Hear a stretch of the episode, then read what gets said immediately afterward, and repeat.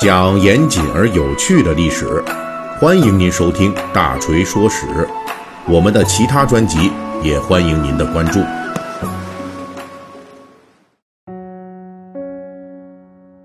从上一期开始，大锤的《水浒细节解密》就已经开始跟大家聊这小说里边涉及到的各种好吃的。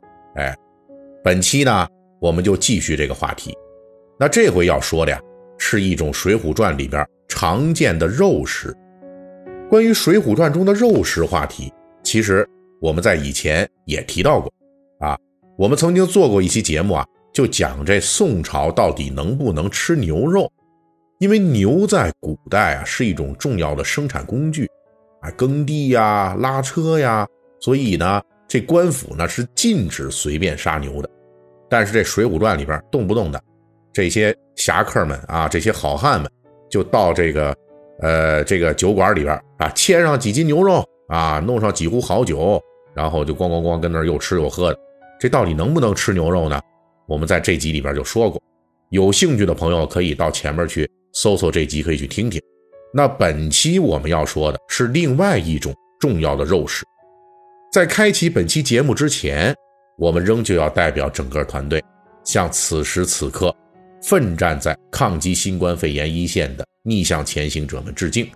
同时啊，也跟所有的我们已经复工复产的朋友们啊共勉，希望大家呢能够这个保证自己的安全，保护好自己啊。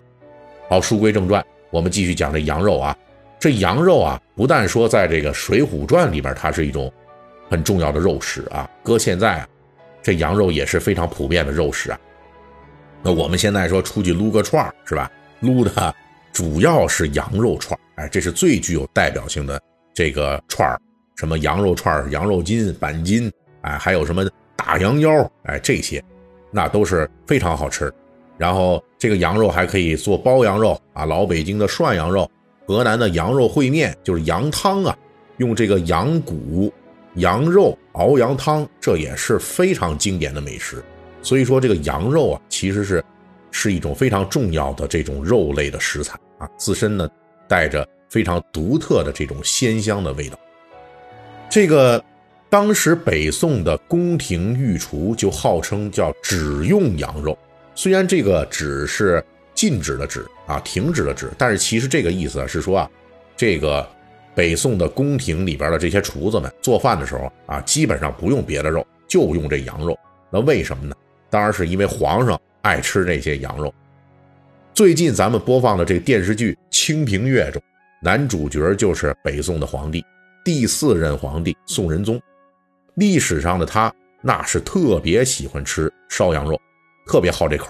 根据北宋文人笔记的记述啊，说宋仁宗有一天晚上这肚子饿，睡不着，这脑子里边就翻来覆去的想什么呢？就想这烧羊肉啊。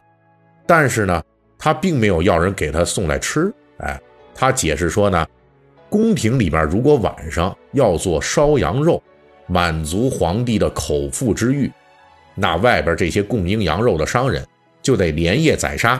而且宫廷里边一旦开启晚间的羊肉供应啊，这外面的羊肉商人就会把连夜宰杀变成一种习惯。哎，到时候不管你这皇上晚上他想不想吃，他真吃没吃，那都要宰杀，这个就太浪费了。当然，这个记录里的宋仁宗啊，并不是说真的吃不起或者舍不得吃羊肉啊。大宋朝的皇帝如果想吃顿羊肉吃不着，那不可能。主要还是觉得呢。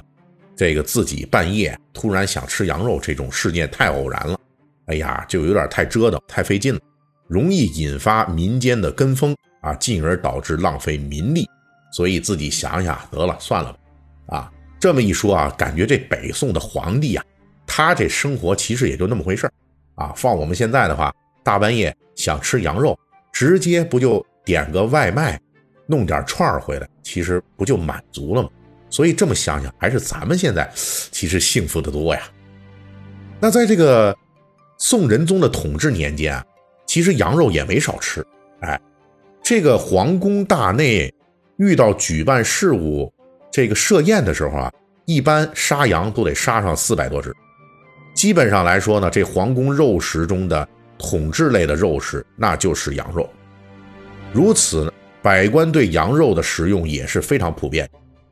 呃，北宋的名臣张齐贤，这位啊特别能吃，是个有名的大胃王。《宋人笔记》里边就有一个关于他大吃羊肉的故事，说张齐贤年轻的时候还没当官呢，那时候有一年春天，他就去嵩山踏青，饮酒沉醉之后，就睡在一块巨石之上。睡梦里边啊。这张其祥也做梦了啊，他也没梦别的，梦到什么呢？就看到一个人赶着一大群羊走到他面前，说：“这都是给张相公的俸禄呀。”因为宋代的官员俸禄中就有供应羊肉这一项，级别越高，这羊肉就越多。所以张其贤梦里边啊，竟然就想：“哎呦，这一大群羊啊，都是给我的，好，太棒了！”这就说明啊，张其贤。未来官运亨通，为什么呢？这羊多呀，就证明他的俸禄高。那俸禄高，不就反向的映衬着他这官职得高？所以呢，这张其贤后来还真的是官居宰相，然后每顿饭啊，他真是得吃上几斤羊肉啊。反正这薪水高，对吧？不缺肉，不差钱儿，那就足吃。哎，根据这个《东京梦华录》的记载，北宋东京汴梁城的市民们。对羊肉美食也是非常喜欢的。那时候京城羊肉美食也比较多哈，比如说什么悬煎羊白肠、汤骨头啊、乳吹羊等等的。哎，直到现在啊，其实河南什么洛阳啊、郑州啊，就河南很多地方，这个羊肉都是做菜的非常重要的这个食材啊。包括他们当地的很多的这个重要的、有代表性的经典的美食，其实都是羊肉做出来。这些其实都是当时著名的市井小吃。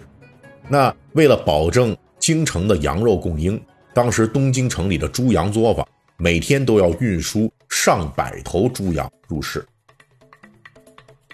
所以北宋一朝，羊肉它就有很高的肉食地位。但是这原因其实很复杂。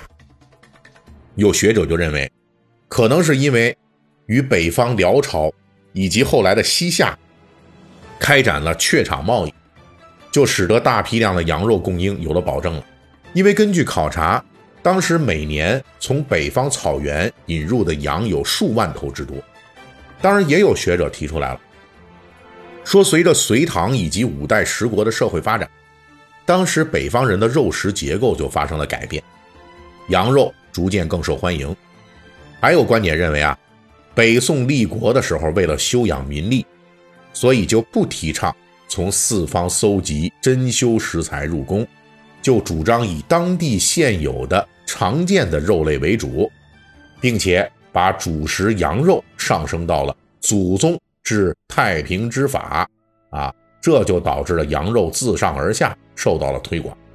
不过北宋一朝的羊肉虽然普遍，但是呢，这价格也确实不便宜，并不是说所有人都能吃得起的，而这一点呢。在《水浒传》这小说里边，就得到了淋漓尽致的体现。这小说里边第一次出现羊肉食品，就是在史家庄史进拜师禁军教头王进的仪式上，而此后出现啊，则是在华山神机军师朱武等人为了感谢史进仗义放人，就送了一批蒜条金给史进啊，史进要送回礼呀。那这送的礼不能比这份黄金礼还寒酸，对不对？就不能差太多。所以呢，他就弄了红锦缎和羊肉啊，那就说明这两种东西那都是值钱的东西。此后，羊肉也多次出现在一些相对比较高级的场合，比如说及时雨宋江在江州琵琶亭酒店与神行太保戴宗、黑旋风李逵吃酒。这琵琶亭酒店啊，在当地是一家很高级的酒店，而且在江州管辖之下，所以受到官府限令，就禁止宰杀耕牛，自然也就没有牛肉售卖啊。不过酒店的伙计就说呀，要肥羊尽有啊，也就是说您要是吃羊啊，您吃多少有多少。这就是高级酒店的做派啊。到了梁山好汉全伙受招安的时候。这宋徽宗设御宴款待众好汉，这应该是《水浒传》中最高级的酒宴啊，御宴，这相当于现在的国宴啊。所以呢，在这给好汉们送上的这菜肴中，还有塞北之黄羊这个羊出现。尤其值得注意的是，《水浒传》中专门有一段情节是描写羊肉在水浒世界中所处的这食材位置。这就是豹子头林冲路过小旋风柴进的庄院，柴进就让手下庄客送酒来款待。书中就写道：不一会儿。只见数个庄客拖出一盘肉、一盘饼，温一壶酒，又一个盘子拖出一斗白米，米上放着十贯钱。庄客们拿着这些东西就出来款待林冲了。结果柴进看到了之后不太高兴，就冲林冲解释道：“哎呀，村夫不知高下，教头到此如何嫩的轻易？快将进去。”先把果和酒来，随即杀羊相待，快去整治。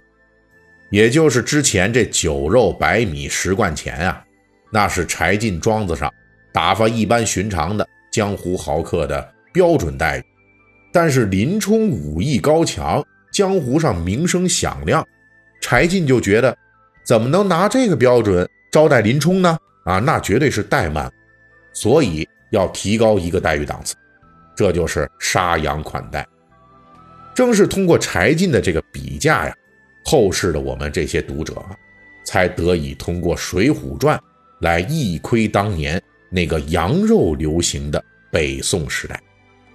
好，本集《水浒细节解密》就给大家讲到这里，您可以微信搜索添加四四七九二五八零三一七八，加入大锤粉丝群，或者关注“大锤说史”。同名公众号或微博。